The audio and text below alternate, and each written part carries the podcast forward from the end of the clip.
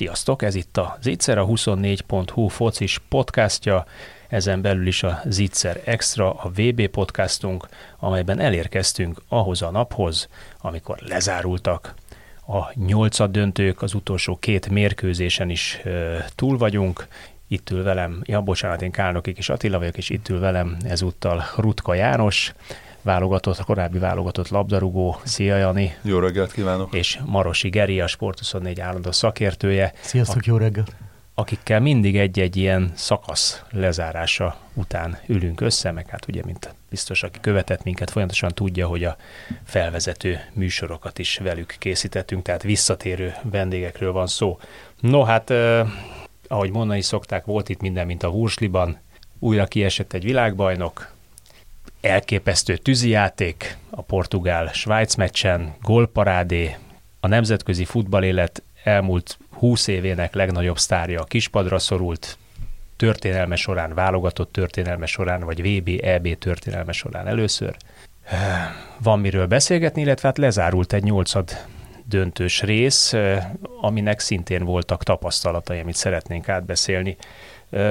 Próbáljunk már nekem kicsit rávilágítani arra, hogy, hogy van ez a Marokkó-Spanyolország 0-0, ahol a spanyolok aztán büntetőkkel kiestek, és hát tulajdonképpen ezt úgy fogalmaztam meg magamnak, hogy itt van egy mérkőzés, amit a nézők halára, a független nézők halára unták magukat, miközben hát az elemzők pedig konkrétan orgazmus éltek át, mert fantasztikus, azt mondták a különböző fórumokon, hogy ritkán van ilyen gyönyörű mérkőzés taktikai szempontból.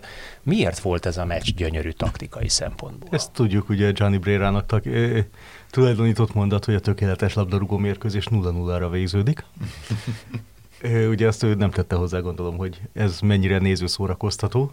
Tehát a futball nem a nézőkről szól. De a futball nyilván a nézőkről is szól, meg arról is szól, gondolom, hogy nyerni akarsz. Gondolom most Marokkóban 0-0 ellenére az Szerintem örülnek. igen. Hát, szerintem, szerintem kevés marokkói de nézőt az, találsz, Marokkóban, Brüsszelben, Amsterdamban és több európai országban örömtüzeket gyújtottak. Szóval kevés marokkói nézőt talál szerintem, aki elégedetlen lett volna a tegnapi mérkőzése, és úgy gondolom, hogy ők jobban is élvezték ezt az egészet, mint mi. Lehet, hogy jobban is izgultak közben. Hm, de szerintem ez, ez nem feltétlenül ellentmondás. Tehát jó, persze mindannyian szeretnénk egy, nem tudom, de én például nagyon élveztem a svájci szerb mérkőzést, még a csoportmérkőzések során. Ugyanakkor tényleg lehet, hogy ez mondjuk a lehet, hogy magasabb színvonalú volt, tehát mondjuk ami Marokkót véde, amit Marokkó védekezés címén bemutat, az tényleg olyan, amiből szerintem nagyon sok csapat tanulhat, hogy hogyan kell igazán nagy csapatok ellen játszani, hogyan kell teljesen megfojtani az igazán nagy csapatok játékát, és hogy ez nem tetszik a nézőknek, jó, de ők meg ott vannak a nyolc között, például Spanyolország pedig nincs ott, és Marokkó elmondhatja azt, hogy gyakorlatilag lenullázta a horvátok támadójátékát, a belgák támadójátékot és a spanyolok támadójátékát. Kaptak ami azért pedig az előző... egy, egy darab öngolt négy meccsen. Igen, igen, és a kanadaiaknak voltak a legnagyobb helyzetük ellenük, tehát helyzetminőségben az egyes XG-t nem érte el se Belgium, se Horvátország, se Spanyolország, pedig Spanyolországnak azért volt 120 nem tudom hány végig támadott perc erre. Jani, mit csinált ez a Marokkó? Vagy mit csinál ez a Marokkó? Mert most már visszatérő tendenciáról beszélgethetünk, amivel eléri ezt a statisztikát. Szerintem az érzelmi pluszhoz azért hozzátett eh, az is nem kis mértékben, hogy eh, hogy a csoportkört követően, ugye amikor kialakultak a párosítások, akkor mindenhol azért mind a nyolc mérkőzésen voltak esélyesebbnek gondolt csapatok. Bár mindenki nagyon örült, hogy ugye láthatunk most már több afrikai csapatot, több ázsiai kontingensről, vagy labdarúgásilag ázsiai kontingensről, kontinensről érkező csapatokat, és ezek szépen lassan, ahogy jöttek a nyolcad döntők, napról napra fogytak el ezek a, a, a csapatok, és úgy nézett ki, hogy hát itt az összes mérkőzésen papírforma lesz, és helyreáll a rend, és láthatunk hat európai és két dél-amerikai csapatot majd a negyed döntőben. És ugye Marokkó volt az egyetlen tulajdonképpen, aki megbontotta ezt a, ezt a papírformát, és mint egyetlen meglepetés szolgáltatta, ha most nem számítunk olyan dolgokat meglepetésnek, hogy mondjuk Portugália rúg egy hatos Svájcnak, akkor ők voltak az egyetlen olyan csapat, amelyik meglepetést hozott. És innentől, innentől elkezdve nyilván nagyon sokak szimpátiáját elnyerte, és náluk azért nem nézi senki azt sem, hogy esetlegesen olyan mérkőzéseket játszanak, ami nem annyira szórakoztató, mert hogy nyilván sokkal, de sokkal magasabb szinten, de olyan helyzetben vannak egy picit, mint Ausztrália, akinek ugye nem nagyon volt más lehetősége már ezen, csapatok ellen. Nyilván játékos minőségben összesen hasonlíthatóak Ausztráliával, és az a taktika, meg az a futball, amit ők játszottak eddig, az, hogy, ahogy is említette, hogy három európai csapat sem tudott nekik, három európai top csapat nem tudott nekik gólt lőni, és az a fegyelmezettség, az a hiba nélküli játék és koncentráció, amivel ők eljutottak idáig, ez nyilván ez nagyon, nagyon szimpatikus tud lenni. Azt azért nem szabad náluk sem elfelejteni, és ez azért már nem kevés csapatra igaz, nyilván különböző mértékben és mennyiségben, hogy például a tegnapi kezdőcsapatukból is kilenc játékos játszik top bajnokságokban, és aki nem top bajnokságban játszik, ugye az is a belga bajnokságban, Amalakról beszélünk, vagy Szájszról, aki korábban a Premier League-ben edződött hosszú évekig, most a, a Besiktasnak a, a, a játékosa. Szóval egy olyan csapatról beszélünk, ahol azért meghatározó csapatokban játszanak ezek a, ezek a játékosok. És az, hogy ugye sokan például illették Ennesirit is kritikával, hogy hát nem a legjobb mérkőzése, meg minden, de aki látta az, hogy ő milyen védő munkát végzett, milyen, hogy illeszkedett be ebbe az egész csapatba, hogy volt minden métere annak leszabályozva és meghatározva, hogy hogy tudják ezt a rengeteg passzos spanyol taktikát hatástalanítani, az azért valóban találhatott benne szerintem ingyenségeket. Hát főleg az, hogy nem az, hogy nem is csak nem kapnak gólt, hanem helyzetbe se engedik igazából nagy csapatokat. A tegnapi de, de az hogyan, adatok alapján Marokkónak azt mondjátok meg nekem, hogy hogyan. Tehát hogy, hogy, hogy menedzselik a területet úgy, hogy ennyire szűken tudják tartani Nincs. az egymás közti távolságot, mind a sorok, mind pedig az emberek közti távolságot. Tehát ugye alapvetően egy 4-1-2-3-as felállásba állnak föl, ami védekezésbe visszacsúszik 4-5-1-re, sőt gyakran 5-4-1-re, és, és olyan, olyan ö, szinten közel állnak egymáshoz a játékosok, hogy tulajdonképpen lövő pozíciót ez... Nem, nem, hogy a 16-oson kívülről, de a 16-oson belülről sem tudnak kidolgozni az ellenfelek. Ezt Arsene Wenger és Jürgen Klinsmann tartottak egy sajtótájékoztatót, amin, amin azt kapta föl mindenki, amit Wenger a német válogatottal kapcsolatban mondott, de egyébként érdekesebbek a játékkal kapcsolatos megállapításai Wengernek, aki azt mondta, hogy szinte minden csapat képes már annyira fegyelmezetten védekezni, főleg középen, annyira kicsire redukálni a területet, annyira jól együtt mozogni, annyira kevés helyet hagyni, hogy nem az, hogy nem tudod átpasszolni őket középen, bármennyire is jó vagy, hanem még értelmes lövőhelyzetbe se kerül, kerülsz, olyan 16-20 méter környékén, és szerintem ennek Marokkó egy remek példáját adja. Tehát az, hogy végignéztem a, helyzeteik, a helyzeteket a marokkóiak ellen, és a horvátoknak nem volt nagy helyzete, a belgáknak nem volt igazán nagy helyzete, a spanyoloknak nem volt nagy helyzete. Sarabia helyzete volt a végén, az egy 0-1 XG-s kiszorított szögből előtt labda volt, hát bal szerencséje volt, mert a kapufáról visszajött. De hát hogy, külső élén csusszant ki. Igen, igen, igen, de hogy annyira, annyira meg tudják bénítani a támadójátékot, mint nagyon kevesen. Az az XG, amit ellenük összeszedtek az XGA tehát az ellenük elért XG, amit összeszedtek a világbajnokságon, annak a nagy része egy dupla kanadai helyzetből van a szöglet után, amikor Hutchinson talán fejelt egyet, és akkor utána kipattant a labda, és jött a kanadai srác, aki egy méterről nem sikerült eltalálni az üres kaput körülbelül, az egy ilyen 0,80 valahányas, az volt egy helyzet, de hogy ezen kívül kész, kuka, vége, nincsen helyzete az ellenfeleknek. Na most ezzel nagyon nehéz mit kezdeni azért. De mit kellett volna csináljon Luis Enrique? Azért neki van minőség a tarsolyban. Haki, Hakimit spanyol válogatottban játszhatni, az szerintem nagyon sokat segített volna neki. Oké, okay, de, de mégis. Ugye a spanyol válogatottban, ugye, és ezt beszéltünk talán a felvezetésben is, hogy nekik az lehet a, a gyenge pontjuk, a hilleszínuk, hogy, hogy támadásban ugye nincsenek olyan minőségű játékosaik, akik ezt az abszolút mm, top szintet és a, még akkor is, hogyha Morata ugye hozta és szerezte a gólokat, de aki ilyen kegyetlen végrehajtó egy az egyeket fel tudja vállalni és meg, meg is tudja valósítani. Két olyan játékosnak szavazott bizalmat hosszabb távon Enrique, akik nem voltak stabil kezdő emberei, vagy sérüléssel bajlottak, Dani Olma, másik oldalon Torres, és ők sem azok a játékok, ők ebben a kombinatív játékban eszméletlen jók, viszont egy az egybe ugye megbontani, ők nem igazán tudnak védelmeket. Ráadásul úgy kellett volna megbontani a marokkói védelmet, hogy pont két olyan játékossal találták magukat szembe, akik a marokkói válogatott legjobbjai és a legnevesebb csapatokban játszanak és ez eredményezte azt, hogy ugye tulajdonképpen amiről Geri is beszélt, hogy a, az első fél, fél időben egy, kap, egy, egy kísérlettel rendelkezett Spanyolország, ugye amíg ott a statisztikával foglalkoznak, soha nem volt ilyen e, e, még a spanyol válogatott történetében, hogy nem volt kaputált lövés, és csak egy kísérletig e, jutott. És ha megnéztük a passztérképét Spanyolországnak, akkor azt láttuk, hogy borzalmasan sokat passzoltak, meg, meg hatalmas százalékban birtokolták a labdát, de ezeknek jóval a háromnegyede a pálya középső harmadán volt. Szóval a, a támadó harmadban a közel 400 passzukból 50 passz jutott el 50, 51, de mondjuk 31 eljutott Marokkónak is csak összehasonlításképpen, szóval ott már nem volt olyan releváns különbség a, a, a csapatok közül, a 16-oson belülre meg tényleg elvétve jutottak. És ez a nagy kérdés számomra Marokkónál, hogy azért náluk ez a, ez a csapat, ez ez így, ahogy vannak, ez a 11 fő, ez, ez rendben van, ez, ez nagyon egységes, és, és tényleg szinte hiba nélkül le tud hozni találkozókat.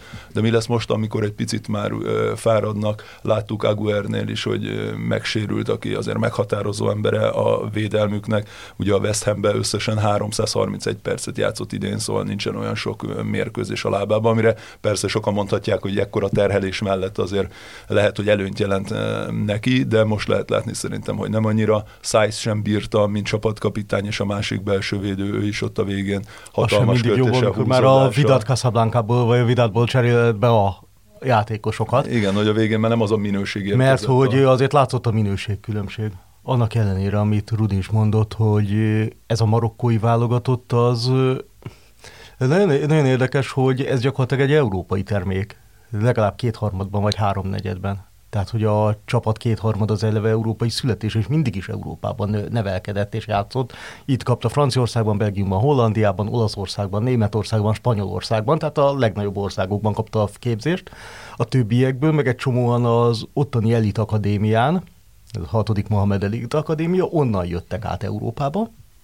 Az akadémia azt vállalja, hogy a profi életre készít fel 60 kiemelkedően tehetséges játékost, és ez itt az a cél, hogy ők tényleg profinak álljanak, és nem feltétlenül Marokkóba álljanak profinak, hanem menjenek el utána és ez egy, ez egy követendő út, tehát mondjuk akkor Marokkóban nem az van, hogy van 12 akadémia, és azokat finanszírozzák, hanem hasonlóan egyébként, mint Franciaországban, hiszen ott is van egy elit akadémia a francia Igen, szerintem futballban. ahhoz hasonlít, de nyilván nem vagyok annyira otthon a észak-afrikai futballéletben, hogy lássam a többit is, erről lehet tudni, hogy ez a FIFA szerint is kiemelkedő szakmai minőség. Jobb lenne, jobb lenne, itthon, is, jobb lenne itthon is egy kiemelt akadémiára, állami akadémiára koncentrálni, és oda oda venni. Nem Nyilván... tudom, mert ez meg, lekő, ez meg csökkenti a versenyt, a versenyhelyzetet, meg versenyhelyzetet, meg szerintem... De egy meg, meg ország, mint Marokkó látod, hogy de, ezzel, ezzel milyen eredményes tud lenni? De el tudom, milyen el tudom, képzelni, el tudom képzelni, hogy mondjuk Marokkóban itt a azért infrastruktúrálisan is be vannak határolva a dolgok, hogy egy ilyet, egy ilyet nagyon magas szinten fel tudnak építeni ennek az infrastruktúrát, és körülbelül ennyit tudnak felépíteni most még. Mm-hmm. Meg ugye itt nagy kérdés azért szerintem nem elbarangolva a témától, az, hogy mit nevezünk akadémiának, mert Magyarországon akadémiának a 15 és 18 év közöttiek képzését Igen, ebben az nevezük. akadémiában meg Addigra most már kész játékosok hiszem, érkeznek. Nem akarok hülyeséget mondani, ha jól emlékszem arra, amit olvastam, akkor 12 évesen kerülnek már be a gyerekek ide. Ha és, ha, és ha azt mondjuk, hogy ugye futballban 6 és 12 között. éves kor között tanulod meg az összes technikai elemet, amit addig nem tanultál meg, ugye azt nagyon nehéz utána pótolni, szóval sokkal inkább a hangsúly arra az időszakra esik, amit még nem hívunk akadémiának. akadémiának. Hát én azt nem tudom, hogy Sofiane Bófál honnan érkezett, hogy erről az akadémiáról, vagy ő, ő valamelyik európai Emlékeim szerint ország terméke. születésű, de, de ugye, ugye látszik, látszik az is, hogy olyan hülyére verte a Lorentét az első fél időben, hogy ihaj. Tehát ezzel is csak azt szeretném mondani, hogy nem csak a védekező potenciál Nem, nagy ebben a marokkóiban, hanem a támadó potenciál hát is. Hát mondjuk a... ennek a jó embernek öt sikeres és egy sikertelen csele volt egy fél idő alatt, ami hát azért elég magas szám a modern futballban, hat darab cselt engedett magának egy fél idő alatt, és abból öt sikeres volt, és lényegében nagyon az is látszott, amiről már többször beszéltünk a marokkói válogatott kapcsán, hogy ebből a zárt, nagyon szűk területvédekezésből milyen sebességgel és milyen céltudatosan mennek át támadásba, és itt is szinte a spanyol jobboldalt támadták egész mérkőzése, vagy nagyon nagy részt a spanyol jobboldalt támadták, a, a Bófál oldalán bontottak csellel, egy az egyezéssel, ez sem lehet véletlen. Szerintem a marokkóiakban pont az a veszélyes, hogy még nem tudom, Ausztrália így be tudja tolni a buszt elég jól, ugyanakkor közel nem olyan veszélyes mondjuk előrefelé.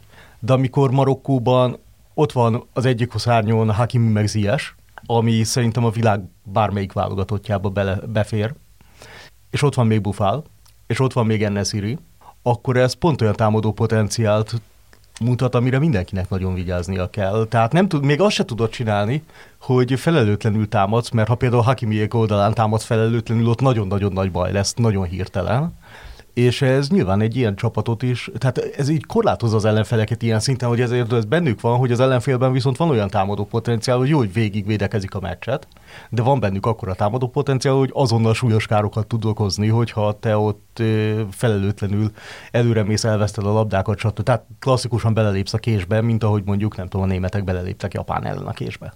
Tehát ez egy, ez egy ilyen nagyon jól összerakott, és, és tényleg egy gyakorlatilag topligás termék, ahogy egyébként topligás termék. Ja, én kicsit, kicsit úgy érzem, Ez egyébként hadd had beszéljek is. haza, kicsit úgy érzem, hogy a magyar válogatott közel hasonló felfogásban gondolkodik. Uh-huh.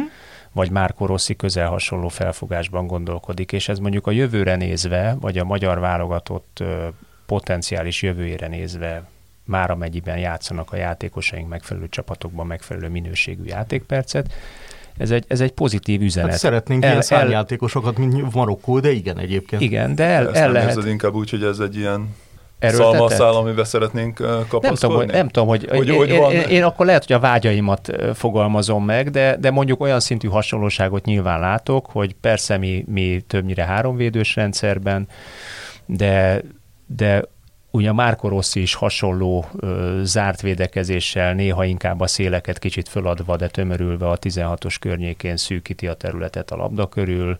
Ha kell visszábzár, ha kell előrébb megy, nyilván a ellenfél minősége is határozza ezt meg.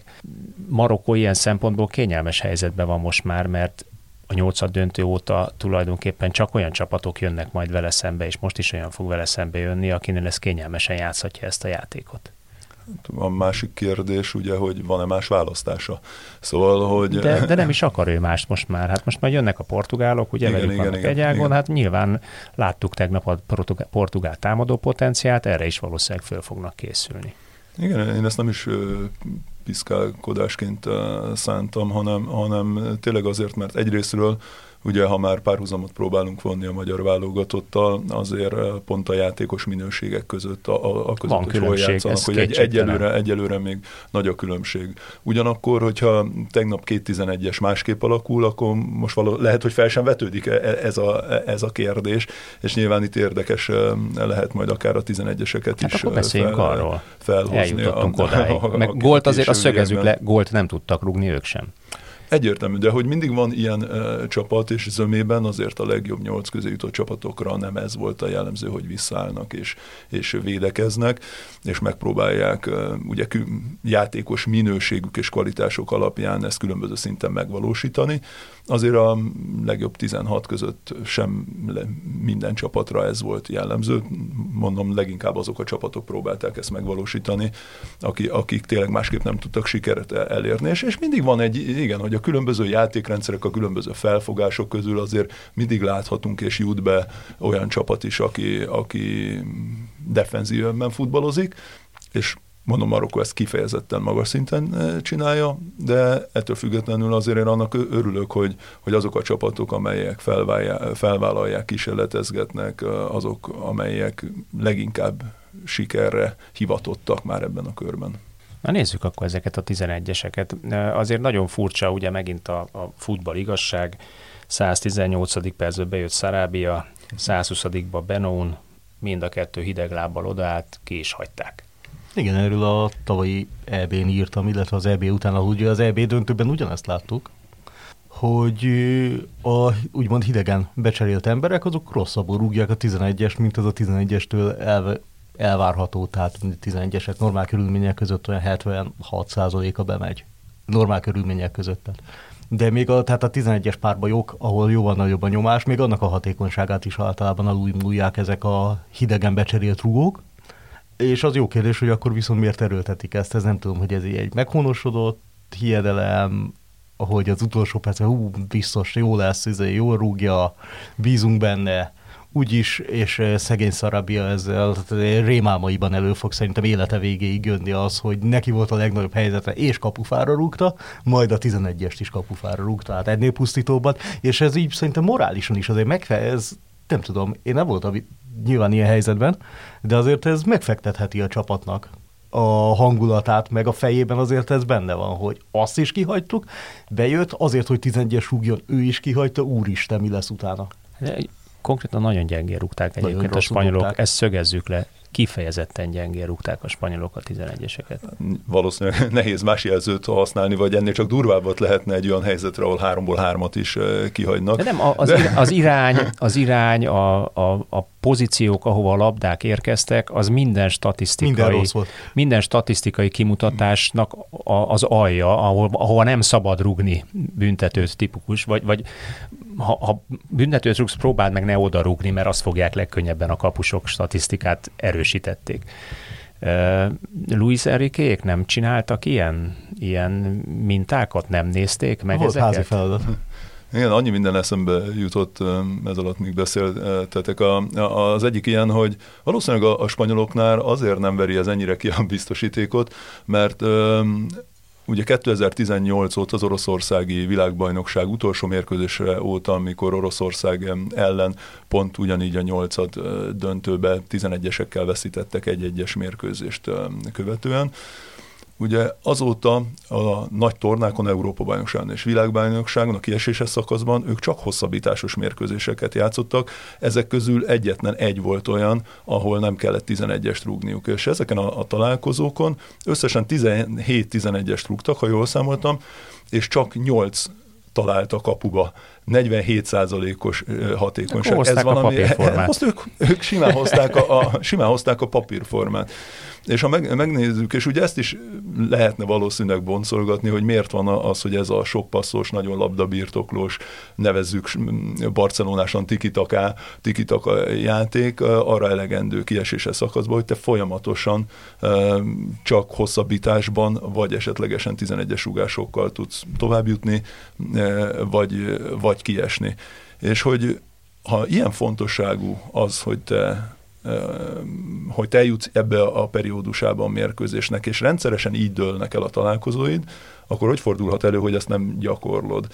És ez volt ugye a másik nagyon érdekes hír, ami tegnap napvilágot látott, hogy a mai világban, amikor már az adatok, ugye erről is beszéltünk a múltkori adásban, milyen mérhetetlen mennyiségű segítséget nyújtanak a csapatoknak, ez a 11-es ugásokra abszolút igaz, ugyanúgy a kapusoknak és a rugóknak is, hiszen lehet azt is látni, hogy tudni, hogy melyik kapusnak esetlegesen melyik sarok a, a gyengébb, melyik keze a, a gyengébb, hova ér oda lassabban, hogy egy ilyen helyzetben te nem készülsz maximálisan. Például a mexikóiak ugye már az Oroszország világbajnokságra is külön olyan szakembert és több csapat is alkalmaztak, akik kifejezetten csak a 11-esekre volt specializálódva. Hova tovább ezekből a 26-os keretekből Ugye már a kapusok kiválasztása is nagyon sok esetben helyez előtérbe olyan kritériumokat, hogy azok a kapusok jöjjenek, legyen egy olyan kapus a, a háromból a keretbe, aki a 11-esekre specializálódik, Lát, és őket... Igen, hogy őket... cseréjét, ugye? Igen, hogy ő, ő, ő, ő, is annak idején ugye be, becserélte Tim Krult a Newcastle kapusát a 11-es párbajokra. Aki, aki, aki szerint egyébként nem volt jó 11-es védő. Csak Előtte nem, igen. Csak, bejött, csak hogy bejött. akkor bejött, tehát ezt meghúzta és bejött. Igen, hogy erre trenírozták, hogy őt erre készítették fel. Kéz, kézilabdában is bevált gyakorlat, hogy mindig behozzák a, a kapust. De igen, de hogy ennyire nem fordítanak rá figyelmet, úgyhogy tudod jól, hogy Igen, van ez, példa ez nagyon érdekes, és visszatérve ugye Szalábiának meg a Benónak a becserélésére, hogy, hogy sportági párhuzam, az NFL-ben is vannak 11-es rugó idézőjelbe játékosok, ugye a punterek, akik, akiknek az a feladatuk, hogy 40-50-60 yardról beíveljék oda a két magas kapufa közé a labdát. Előfordul, hogy meccsen, meccseken keresztül nincs erre szükség, de az az ember az ott áll, és egyébként egész mérkőzés alatt egy hálóba rúgdos, gyakorol, melegít. Ezt a futballban ezek szerint nem tudják megoldani, mert tök hideg lábbal érkeznek. Tehát nincs az, hogy a második kapussal elküldik a, a becserélendő szarábiát, hogy figyelj, hosszabbításon lehet, hogy 11-es lesz a 92. perctől mennyire elmelegítsél, és akkor rúgdossál szépen kapura a kettes hát számú kapusnak. Egy, meg ez egy több változós dolog azért itt jóval több a bizonytalan. Ja, abszolút, a persze, de, azzal, hogy de, de, meg se, de meg se tudod tenni, mert nem készülnek erre. Nincs, nincs, valószínűleg nincs hely is, megfelelő hely is erre. Na mindegy, egy, egy dologra adjatok még választ, aztán kanyarodjunk rá a portugál mérkőzésekre, hogy mennyire meglepetés a spanyolok kiesése azután, hogy tulajdonképpen egyetlen mérkőzést nyertek ezen a világbajnokságon, a legelsőt De azt hetes, hetes nullra, egy olyan mérkőzésen, ahol tulajdonképpen mint kés a vajba szaladgáltak. Én pontosan a, azt néztem itt az éjszaka folyamán, hogy ha levesszük a teljesítményükből ezt a Kosztarika elleni 7 0 és, a, és az eredményeket, akkor, akkor azt láthatjuk, hogy egy szokatlanul borzalmas a magas labdabirtoklás, ugye a 76% átlagban az, az 76% feletti, az, az egy, tényleg egy brutális adat szerepel a, a nevük mellett. Viszont átlagosan ugye háromszor mérkőzésenként háromszor találták el a, el a kaput.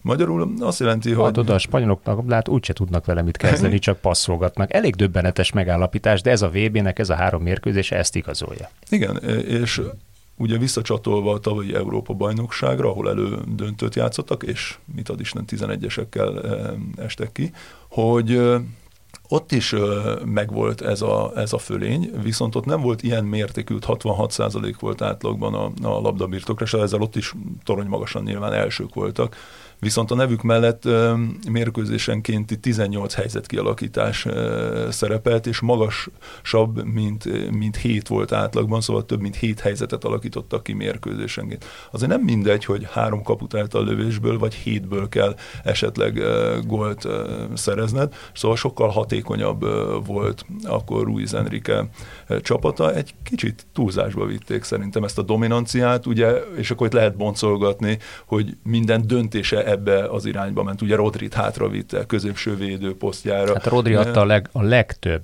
a legtöbb célirányos paszt a támadó harmadba, azt hiszem Pedri után. Azt különben azért ez, felírtam, hogy, azért ez mindent elmond. Hogy neki közel valahogy nem is találom, és mindegy, valahogy 700 passz körüli volt, ugye ő adta a legtöbb paszt. Utána nyilván két spanyol játékos következik, de aki utána közel, következik a listán, ő is csak 400-at. Szóval, hogy olyan... Ugye a világbajnokságok történetében az els, első, első négy helyezett a legtöbb paszt tekintve a Spanyolország, három ezen a VB-n, egy meg az előző Oroszország ellen. Na de majd ehhez képest a négy mérkőzésből, ugye Kosztarikát az jó, sima volt, mintha ez ellenfél pályán se lett volna, viszont az oroszok ellen kiestek, Japántól kikaptak, most meg Marokkó ellen kiestek, és amíg a spanyolok erre nem találnak megoldást, addig járhatnak még így, mert hogy most azért elég sok csapat gondolhatja, úgyhogy oké, okay, teljesen jó lesz nekünk egy 15% labda, labdabirtoklásban, de amíg a spanyolok nem tudnak minőségi helyzeteket kialakítani, és nem tudtak, tehát már a csoportmeccsek során se, most leszámítjuk a Kosztarika meccset tényleg, akkor a többi kimondottan kevés minőségi helyzetet alakítottak ki. Addig ez van, és addig ugyanerre rá lehet futni, és, és nem tudom, hogy meddig lehet ugyanebbe a csapdába belesétálni. Én még azon gondolkoztam, hogy azért az EB meg a VB közötti időszakban ez a megnőtt, tehát a spanyoloknak szerintem a jó EB szerepléstől, hogy egy nagyon fiatal, azért nagyon sok fiatal a felálló csapattal. Látványos játékkal jól szerepeltek, mindenkinek megmutatták, hogy mennyire veszélyes ez a csapat, ez lehet, hogy az ellenfél percepcióját itt befolyásolja, és az ellenfél könnyebben dönt úgy, hogy oké, okay, akkor ebben mi véletlenül sem megyünk bele abba, hogy a spanyolok ellen nyílt játékot játszunk. És, a, és azután, hogy kiderül, hogy a spanyoloknak erre meg nincsen fegyvere, hogy igazán jól fel, onnan pedig egyre több ellenfél fogja ezt csinálni. No, de Svájc nem ezt csinálta. ő belement a nyílt játékba. Meg is járta. Meg is járta, pláne egy olyan Fernando Santos válogatott ellen, akitől eddig ahhoz voltunk szokva, hogy hát azért annyira nem erőltették ők a támadást, sokkal inkább ők is egy, egy biztonságos védekezésbe és a támadó játékosai minőségében bízva játszott. Hát ehhez képest most szétzilálták ezt a... Mezőny legjobbja, Fernando Santos. de, de most tényleg, tehát amikor izé, fogod magad és kihagyod Cristiano Ronaldo-t a kezdőből, ami azt jelenti, hogy ha ti kiestek, akkor téged még Katarban el fognak ásni, és teve fog legelni a sírodon. Gyakorlatilag. Miért a Ronaldo és akkor nem ugyanez a helyzet? De, de, de ez még egy ilyen hát plusz kockázatos döntés, az, a menedzser szempontból és, is. És, és, bele, és belenyúlsz Ramosba, aki meg így hirtelen felindulásból bepakol három gólt az első Megad egy gólpassz. Igen, ez Klózénak sikerült és azon kívül nem tudom, hogy hánynak. És azt hiszem, hogy ki, ö, hogy volt kieséses szakaszban Mester 3 ilyen fiatalon? Talán így. Az valami Pelének sikerült legutóbb, mm-hmm. tehát az viszonylag, viszonylag elég jónak számít szerintem az is. De hogy ö, ennyire belenyúlni, és ennyire idézőjelben elszabadítani a csapatot, amelynek mindenki tudja, hogy mennyire magas a minősége. Tehát ha az egész keret erősségét nézzünk, akkor szerintem Portugália top 4-es? Lehet, hogy top 4-es. Bőven. Bőven, igen. Ezt, ezt a, talán a legelső igen. adásban is megállapítottuk pont veletek, hogy, hogy itt azért minden poszton világklasszisok vannak. Tehát amikor a cserepadon Leao ül, Leo az, kap egy ilyen az, 20 percet. Az, az, az, az úgy mindent elmond, és igen. eddig mindig be, be, kapott 20 percet, és mindig hozzá tudott tenni. Tehát ez egy olyan, olyan Most kéz, már olyan, olyan, is, tehát olyan luxus csere problémák azért olyan fegyver, olyan fegyver, ami, ami hát azért irigylésre méltó.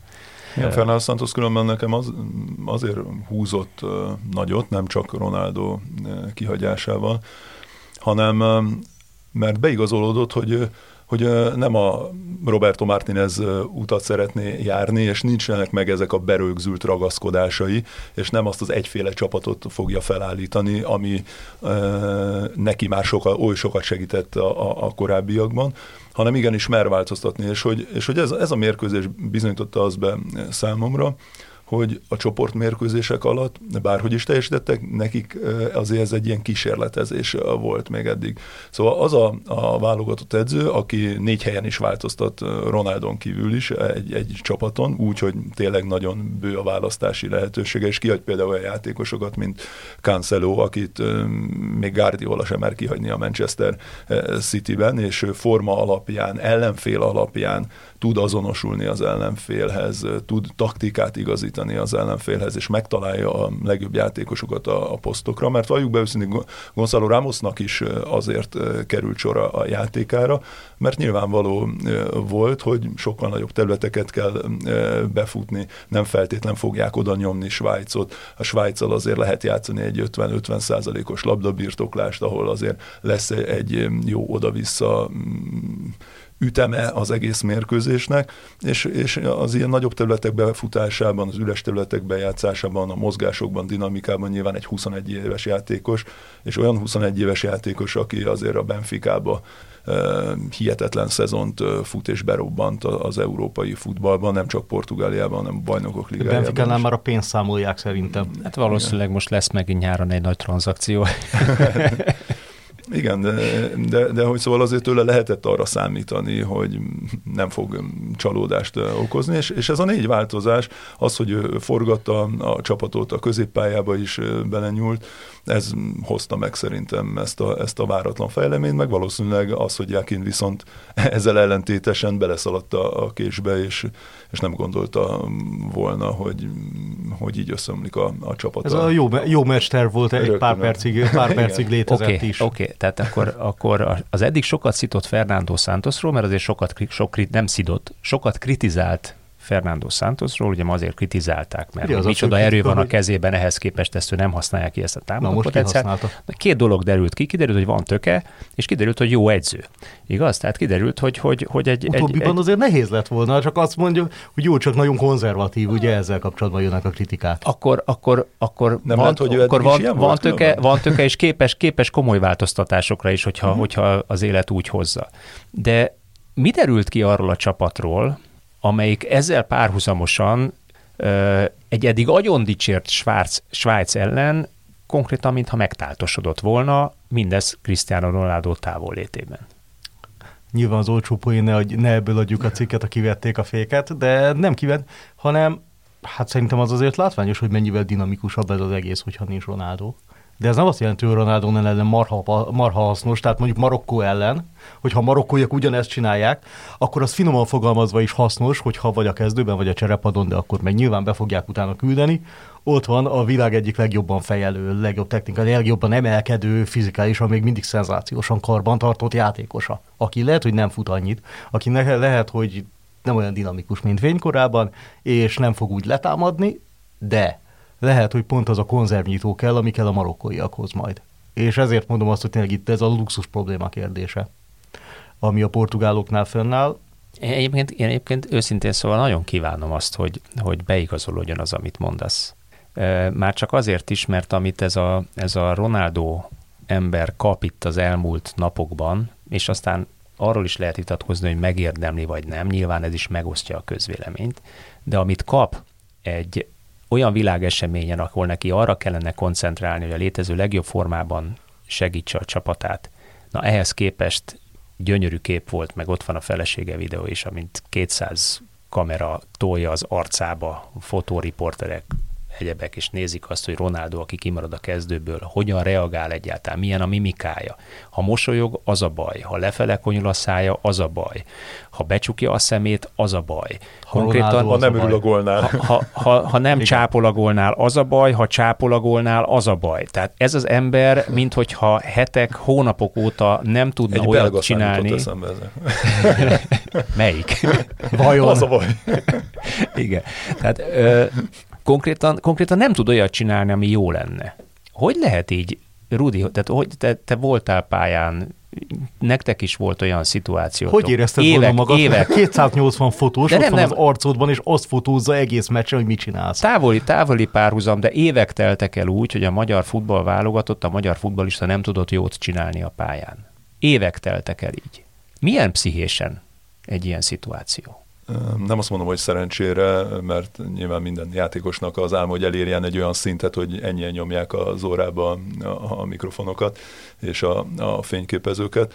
De valószínűleg, hogy ez a, a legnehezebb szerintem a portugál válogatott körül, és, és ez nem csak a Ronaldo specifikus, hanem egész csapat specifikus, mert hogy nyilván e, ez a helyzet, ez kihatással van a, a csapatra is, a, a körülöttük révő információk, hogy hogy kell lereagálni egy ilyen szituációt, amikor úgy döntesz egy vezetőedzőként, hogy te a leginkább csapatba vágyott emberednek, vagy akit esetlegesen keleten mindenki látni szeretne játszani, fényképezkedni vele, akire kíváncsiak az újságok, azokra úgy döntesz, hogy na jó, nem rakod be, hogy, e, hogy ezt hogy fogod kirakni, pont ezekből a dolgokból kifőleg, amit te is mondtál, hogy beszéled meg a csapatoddal a taktikán kívül azt, hogyha úgy is fogsz kérdést kapni Ronaldóval, akkor nektek ez, ez hogyan kell ehhez viszonyulni, mit mondjunk, mi a közös álláspont, és hozzáteszem, hogy szerintem különben a csapaton belül nincsenek is ilyen problémák. Szóval ők tökéletesen tudják azt, hogy mi miért történik, megbeszélik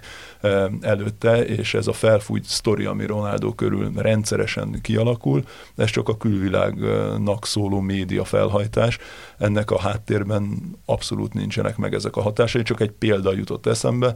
Ugye amikor megérkezett Cristiano Ronaldo a portugál válogatott edzőtáborába, és utána jött az öltözőbe Bruno Fernandes, akkor, akkor ugye köszöntek egymásnak, és ilyen hatalmas felhajtás lett belőle, hogy Ronaldo mimikájából, vagyis hát, bocsánat, Fernandes mimikájából látszott, hogy Ronaldo által tett nyilatkozat kihatása van a kettejük kapcsolatára, mert nem úgy fordult hozzá, nem úgy köszönt, és biztos, hogy ez kihatással lesz majd a világbajnokságra is. És utána nyilván egy hét múlva lenyilatkozták, hogy hát nem csak Ronaldo poénkodott vele, a háttérben fülébe sugott valamit, és, és semmi, szóval ilyen, ilyen abszolút nem is volt a, a háttérben. És minden egyes dolog, minden egyes ilyen apró történetből a külvilág próbál valami történetet kreálni és alakítani, és ez, és ez nincsen jó hatással szerintem az egész csapatnak a teljesítményére, attól függetlenül, hogy ezt azért aránylag jól kezelik. Ez ilyen a... Média szempontból te mit láttál kommunikációs szempontból? Geri, hát végül is Szerintem... ezt oktatod. Hogy, hogy kezelte ezt a portugál válogatott? Portugál válogatott egyébként szerintem egy csomó szempontból hasonlóképpen kezeli, mint az argentin válogatott kezeli messzit, amit a 2014-es évben láttam személyesen is, hogy az argentinok szándékosan távol is tartották a sajtótól, tehát Messi nem. Messi azokon a sajtótájékoztatókon jelent meg például, amelyeken kötelező volt, és a portugáloknál nagyon hasonló volt, Cristiano Ronaldo is arra ment el, amire kötelező volt. Egyébként nem kerül oda, de nagyon, nagyon, nagyon udvarias volt, egyszer kijött ö, interjúzónába, és ott mondta, hogy nem fog senkinek interjút adni, csak a portugál tévének, mert velük kötelező, meg van beszélve, de hogy egyébként másnak nem áll meg, de egyébként akkor odahozta például Nánit, hogy beszéljünk vele. Tehát ilyen szempontból ezeket a larger than life, tényleg az nem is tudom ennek mi a jó magyar fordítása, figurákat, akik tényleg akkora személyiségek, akkora sztárok, akkora követőtáboruk van, és ebből következően akkora hatalmuk is van tulajdonképpen. Ezeket próbálják egy kicsit eltávolítani ettől az egész totális őrülettől. Tehát ugye Ronaldo is, amikor volt sajtótájékoztatón, akkor körülbelül két mondattal rövidre zárta a dolgokat, hogy a Manchester United sztori le van zárva. Miután félrerakta az üdítőitalt. Igen. é, az edzői nyilatkozatokban minden rendben van, nem érdemes, tehát próbálják ezt a felhajtást totál eltávolítani valahogy tőlük, meg a csapatot is eltávolítani ettől a felhajtástól, és a felhajtást viszont nem lehet megszüntet, megszüntetni, nem tudom. Minden, minden, egy, minden portugál játékos és edző megkapja ezt a kérdést, de ők hogy kezelik Igen. ezt?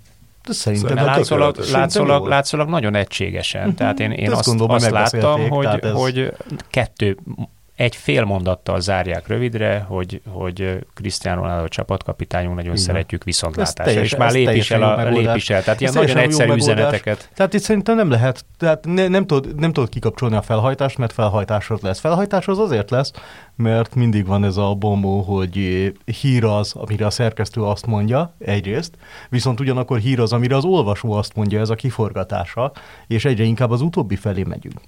Na most, ha tudod, hogy itt vannak ezek a hívó szavak, Cristiano Ronaldo, Messi, lehet, hogy mondjuk mit tudom én, Mbappé az csatlakozni fog hozzájuk ilyen szempontból, akkor tudod, hogy ez nézettség, olvasottság, megosztottság, megoszt, megosztottság mindenfélét generál, eleve Cristiano Ronaldo nagyon jól, nagyon jól lehet utálni nem, tehát a személyiséget nagyon lehet érte rajongani, és ugyanakkor nagyon sokan, szerintem sokkal többen utálják Cristiano Ronaldo-t, mint a hányan mondjuk. most egy picit, nem is utálatban, nem, hanem inkább a vele kapcsolatos negatív uh-huh. hírek generálásába.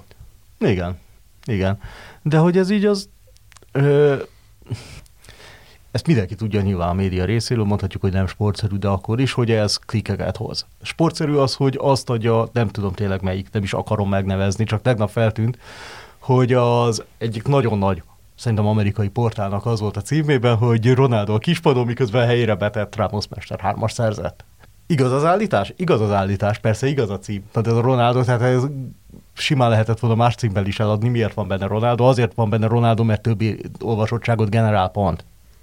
És pont ezért ez a felhajtás sosem fog megszűnni, mert akkorára nőtte ki magát mondjuk És hogy milyen érdekes, nem, hogy milyen apróságon múlik egy ilyen történet, ha már említetted, Geri, nem, hogy 17. percről beszélünk a mérkőzésben, amikor egy, tulajdonképpen egy ilyen ártalmatlan felpassz, egy olyan helyzetből való lövés, ami... 0,01-es körülbelül. Igen, ahonnan szinte képtelenség gólt lőni, ráfordul az az egyetlen játékos, aki tulajdonképpen képbe kerülhet Ronaldóval szembe, és akkor a gólt lő, mint életében még soha rövid felső sarúba, egy olyan kapusnak, aki pedig a Bundesliga egyik, hanem a legjobb kapusa jelen pillanatban. Szóval, és erről beszéltünk, így kezdődött talán ennek a mérkőzésnek a felvezetése is, hogy 17 perc alatt omlik össze egy meccs terv, és kell valami újat kitalálnod, amire most, hogy tudtál alkalmazni, vagy amihez tudtál alkalmazkodni, vagy sem, az nyilván egy, egy másik kérdés. De hogyha ez a momentum, ez a pillanat, és nevezük talán a képességeken, meg mindentúl egy picit szerencsés pillanatnak is nem történik, akkor ez a mérkőzés ugyanúgy egy nagyon szoros találkozó, és ugyanúgy nem lett volna. Én azért vitatkozom vége. veled, mert mi volt eddig jellemző Portugáliára? Rúgtak 17 perc alatt egy gólt, mi történt? Visszaálltak, szépen altatták a játékot, szóval véletlenül kaptak egyet, akkor megint megrázták magukat, és rúgtak egyet, aztán megint visszaálltak. Most nem ez történt.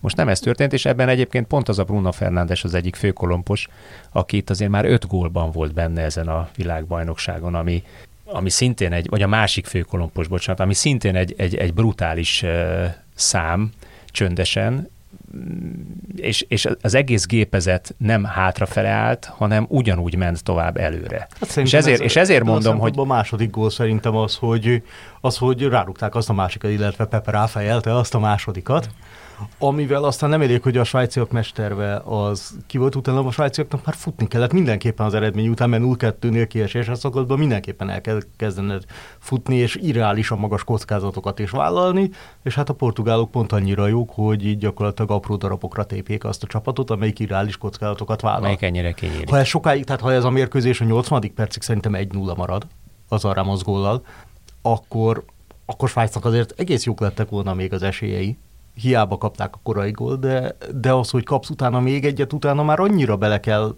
menned. Ne, nem tudom, egyébként én nem nagyon tudom elképzelni, hogy egy ilyen játékerejű nagy csapat, hogyha két gólos előnyt szerez, utána ne, ez, ne az legyen a vége, hogy meg is nyeri azt a meccset.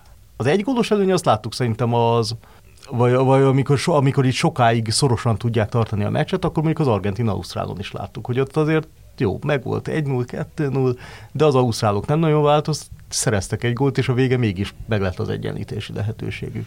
Itt az, hogy már korábban meg volt, Garam Józsi bácsi volt ilyen edző, lépni. Aki, aki azt mondta, hogy jobb egy 1 0 vereség, mint, egy, mint kinyílni, mint fejetlenül neki szaladni a fordítás érdekében, mert az 1 0 ból hamarabb lesz egy-egy, mert előbb-utóbb mindig lesz egy olyan helyzet, amit véletlenül be tudsz rúgni.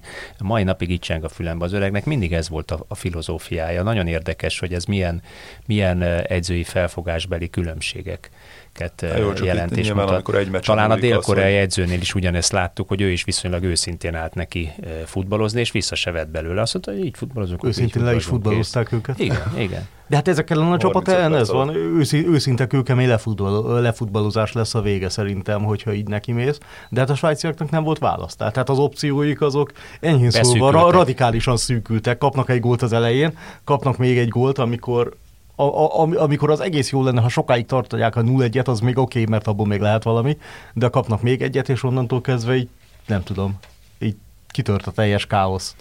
Meg nehéz összehasonlítani szerintem annyiból, ezt most meglestem a dél-koreai mérkőzéssel, hogy hogy amikor kapsz Brazília ellen e, e, egy gólt, akkor nem valószínű, hogy az első fél időben még ki kell nyílnod, és ugyanúgy folytatni és felvállalni a játékot, mert ugye ott 35 perc alatt végezték ki őket, csúnya szóval élve azért itt ez egy picit másképp nézett ki Portugália és Svájc vonatkozásában, bár azt hozzá kell tenni, hogy Gonzalo Ramosnak azért volt az első időben is három-négy lehetősége még a, a gólján kívül is, és Pepe fejes gólját megelőzően. Nyilván ez, ennek nagyon sok aspektusa van, szerintem azért sokat számított az is, hogy, hogy Jakin azért próbált változtatni egy picit a jó megszokott hadrendjén, forgatta a csapatot náluk, azért nem álltak minőségében rendelkezésre olyan játékosok, akik esetleg lendítettek volna. Pont azt néztem, hogy azért azok a cserejátékosok, akik Portugáliánál még bejöttek, és itt már nem is lehet pihentetésnek nevezni, hanem nem is tudom, játék lehetőséget kaptak, a, kapott a többi sztári, szóval ott olyan minőség érkezett a, a pályára, hogy a, ott nagy változást azért nem véltél felfedezni Portugália erősségén és játékán.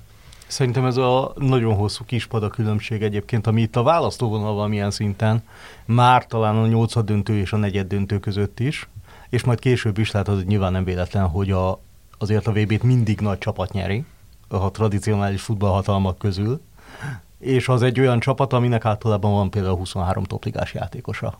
Jelen esetben 26 topligás játékosa, mert most nagyobbak a keretek.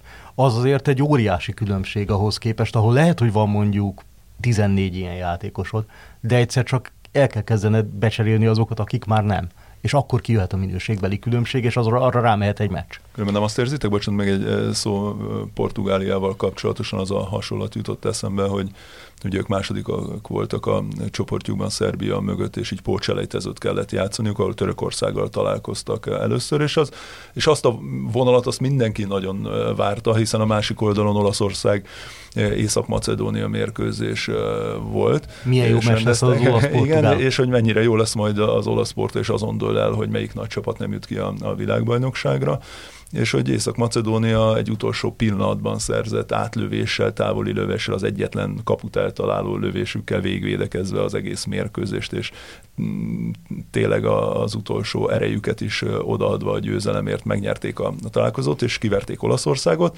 És ugyanezt érzem most is egy picit Marokkóval kapcsolatosan, hogy Marokkó, akiről senki nem számított, kiverte Spanyolországot hosszabbításban, láthattuk a sérüléseket, mennyien elfáradtak, a, elkészültek a, az erejükkel, és megint egy esélytelennek gondolt csapat kivert egy nagy csapatot Portugália elől, és utána ugye láthattuk um, évelején is, ahogy Portugália utána a sima 2-0-ra könnyedén megnyerve a mérkőzés jutott ki a világbajnokságra, hogy egy pici ilyen áthalást érzek most Ezt a forgatókönyvet azért bele lehet látni, igen. Könyvet, Meg hát az egyik legnagyobb kérdés Marokkóval kapcsolatban, hogy ezt a koncentrációt és tényleg fizikálisan meddig mikor lesz az a pillanat, amikor kijön rajtad mondjuk a fáradtság, akár hát, fejben hogyha megnézzük, ez Zámrábátot, aki injekció a lábában éjjel háromig a meccs előtt fizioterápián vett részt, Igen, és így, így végigbírta ezt a mérkőzést, hogyha jók a Rudi statisztikája, akkor uh, 50 passzból vagy 50-szer futott át ebben a kevés 23 százalékos labdabirtoklásban rajta labda, akkor azért lehet látni, hogy úgy, ezek úgy beleállnak ebbe a harcba, ezek, hát a, ezek a srácok.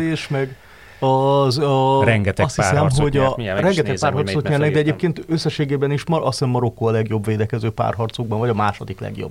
Szerintem a második legjobb százalékosan a véget, védekező párharcokban Brazília után. Hát ugye egyéni statisztikában is Hakimi az, aki a legtöbb szerelés, szóval nagyon jó állnak a játékosok védekező statisztikákban. Különben Amrabatról, aki nézi, a, látja, nekem szerencsém van ugye az olasz bajnoksággal, láthatom többször is, azért ő a Fiorentinában is kimagasló. Extra jó játékos. Itt de most nézem, fölírtuk, hogy, hogy hétből hét párharcot nyert meg, százszázalékos szerzéssel, kilenc labdaszerzés, igen, az összeszerelési szóval, kísérlete sikeres volt. Szóval egész, egész döbbenetes.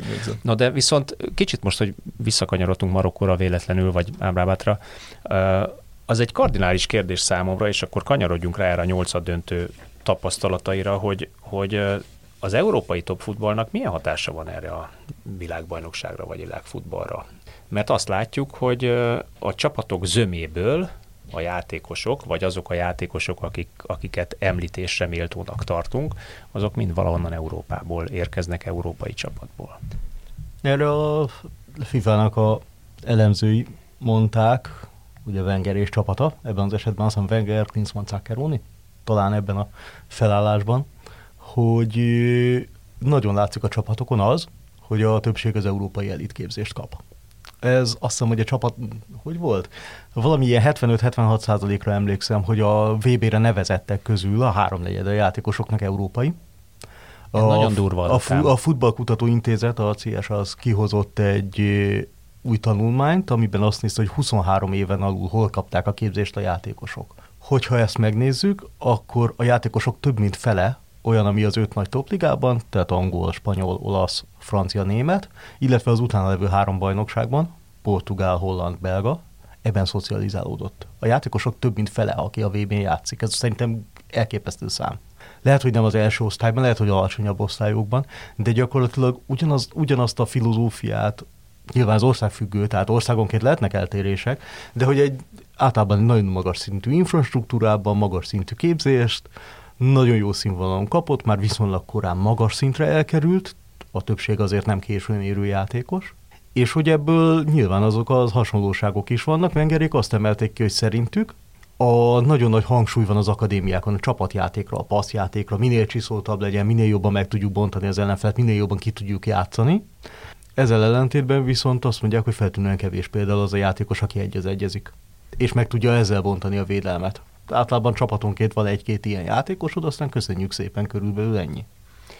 Két dolog jutott eszembe, hogy, hogy ugye kétféle játékos vándorlás van, ahogy te is említetted. A, a, az egyik az, akit ugye igazolnak, Kelet-Európából, Afrikából, Dél-Amerikából, stb. európai csapatok. Ezek a játékosok általában 16 év fölöttiek a jogszabály szerint, de jellemzően ugye 19-21-23 év közötti játékosokat keres az európai futball, hiszen van egy olyan rész, amelyik üzletet lát abban, hogy megfutatja két évig és továbbadja a nagyobb bajnokságban, az egészen extra klasszisok pedig egyből nagy bajnokságban mennek. A másik fonal viszont az az, amikor valaki már ide születik Európába, milyen hatása van a világfutballra az európai bevándorlás politikának? Itt Marokkó kapcsán már érintettél nagyon nagy, kicsit. Nagyon nagy szerintem, de hát és, és nyilván nem csak Marokkót lehetne megnézni, hanem nézzük meg a különböző, főleg afrikai csapatokat azért nagyon sok az európai diaszpórából származó, és az őseik országát választó ö, játékos, és ez nyilván játékban is lát. Marokkón látszik, hát Marokkó egy ez egy gyakorlatilag az edzőjük is, ugye egy Franciaországban született, európai futballképzést kapott szakember, mellesleg Walid Regraoui az első afrikai edző aki afrikai csapatot visz a nyolc közé. Afrikai és állampolgár az... ezek szerint, tehát afrikai állampolgár. Igen, igen, igen, igen, igen, de Franciaországban született ő is, és ott is játszott. És, mint a keret zöme. Igen, mi, mint ahogy a keret jó része, igen, tehát a keret kétharmada valahol más országban született, nem pedig Marokkóban, és a keredzőme az európai elitképzést kapott. Szerintem rajtuk ez tökéletesen látszott, ez egy, hát gyakorlatilag ez az egész válogatott egy félig meddig európai futballtermék. Azért az öbbenetes megállapítás, hogy a világbajnokság Sőt, csapatainak a 75 százalék, vagy a világbajnokságon részvevő játékosoknak a 75 százaléka az európai termék. Hát ez szerintem nagyon ez, jó ez akkor, ez erőkoncentráció. De nem így alakult ki szerintetek a, a futballpiac és a felépítése a futballnak? Hogy nyilván Dél-Amerikában is a, ugye a képzés, a kezdeti eh, lépések tökéletesek, de hogy Dél-Amerika soha nem lesz felvásárló, nem fog 16 éves játékosokat eh, vásárolni Európából, nevelni két éven keresztül, három éven keresztül, és képzést adni nekik, és utána értékesíteni, hanem Dél-Amerika arra állt rá, hogy folyamatosan termelik ki a jobbnál jobb játékosokat, és amikor lehetőség van, amikor megkeresés van, értékesíti őket Európában.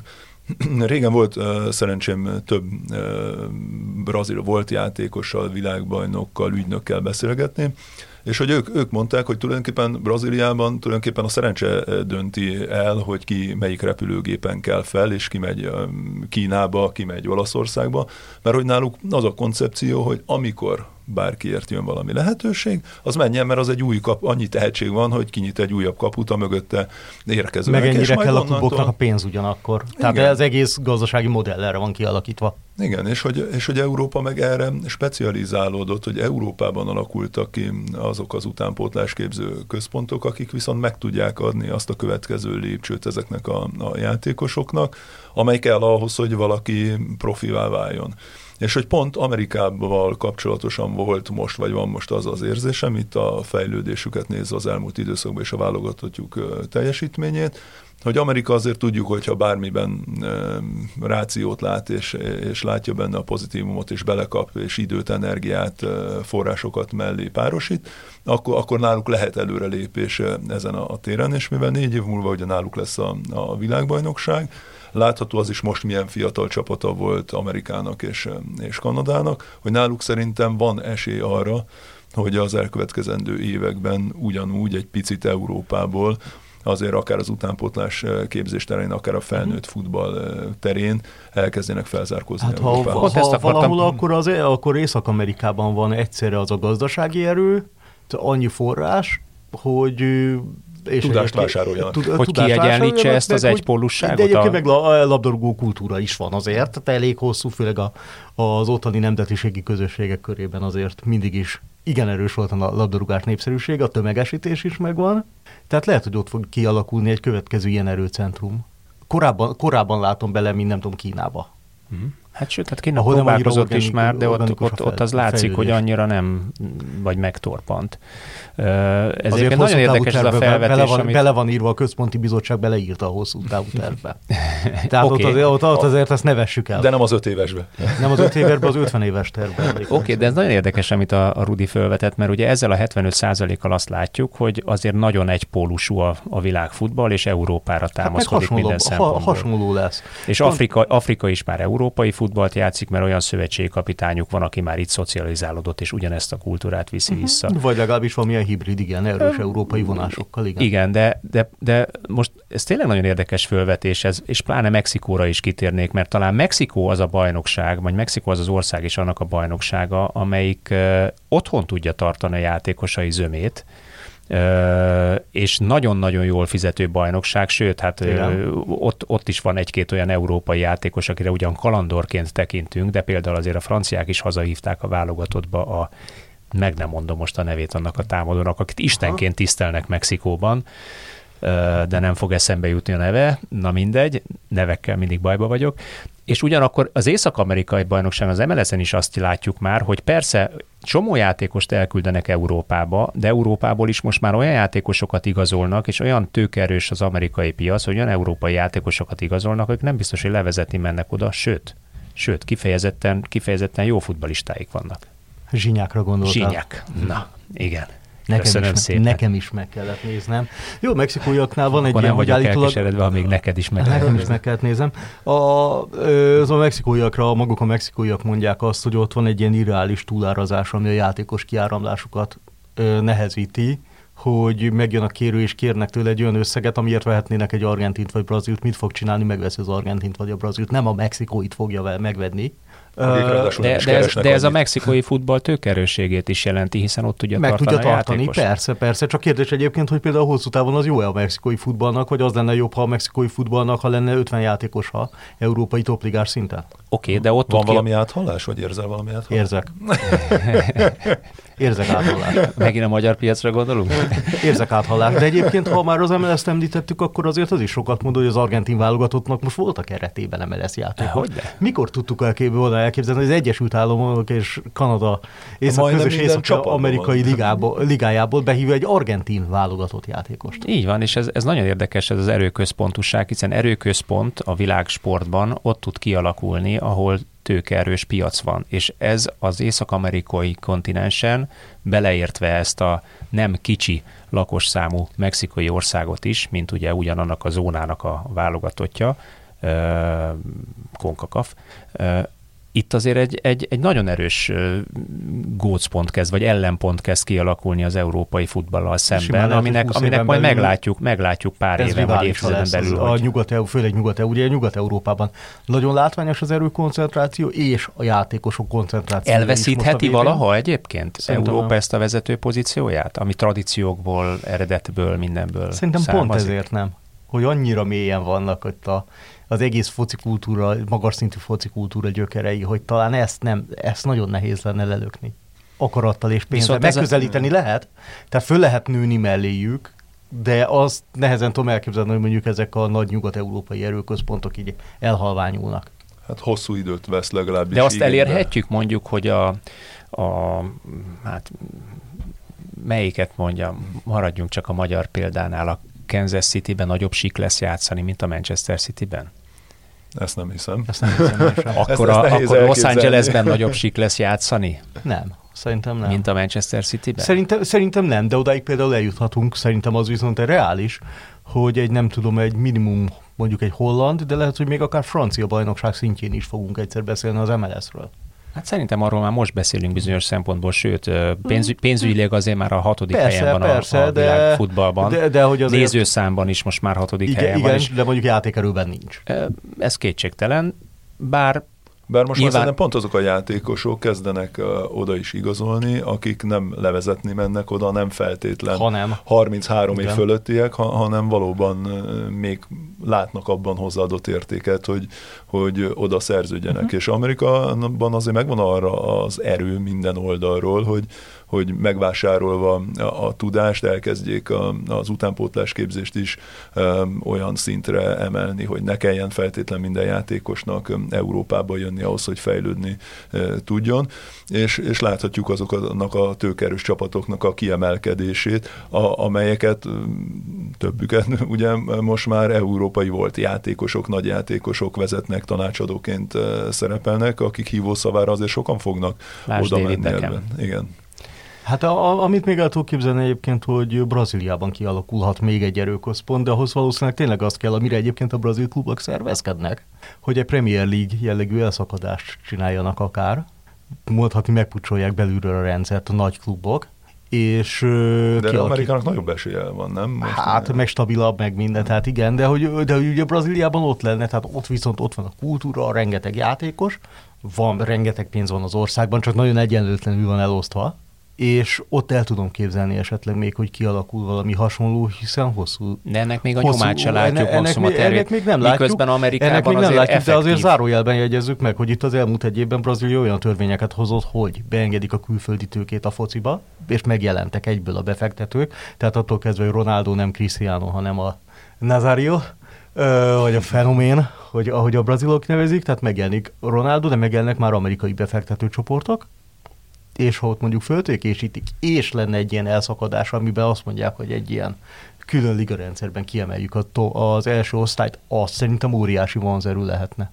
Hát az biztos, mert közönség van. Közönség van, Dél-Amerikában. Ha van közönség, Dél akkor van televízió, ha van televízió, akkor van bevétel. Igen. És hát a világ az leg... meg. Azért nem is tudom, azt hiszem szurkolók száma alapján, tagok, tagok száma alapján Flamengo a világ legnépszerűbb klubja.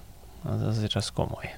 Tehát még ott, ott, ott tudok ilyet, nem tudom, hogy megvan-e a gazdasági erő, de ha megvan, benne, megvan a mögé kerül a pénz, akkor azt még el tudom képzelni, Észak-Amerikát el tudom képzelni, egyébként meg marad ez a, szerintem ez a hát nyugat Észak-Amerikát annyira el tudom képzelni, hogy ezt én, már, ezt én már látom is. Tehát Igen. én azt látom, hogy egy... egy nem kell túl nagy fantázia hozzá. 2026-30 közötti években ez már, ez már realizálódik. Nyilván ez abból is látszik, hogy most már erősen 20 ezer fölötti átlag nézőszám van az amerikai Észak-Amerik bajnokságban. Van egy kifejezetten erős másodosztálya most már, ami hasonló rendszerben működik a USL, mint az első osztályban. Tovább megyek, van olyan egyetemi bajnokság a, a, az NCA egyes divízióban, ahol rendszeresen 4-10 ezer néző előtt játszanak már futballmeccseket is.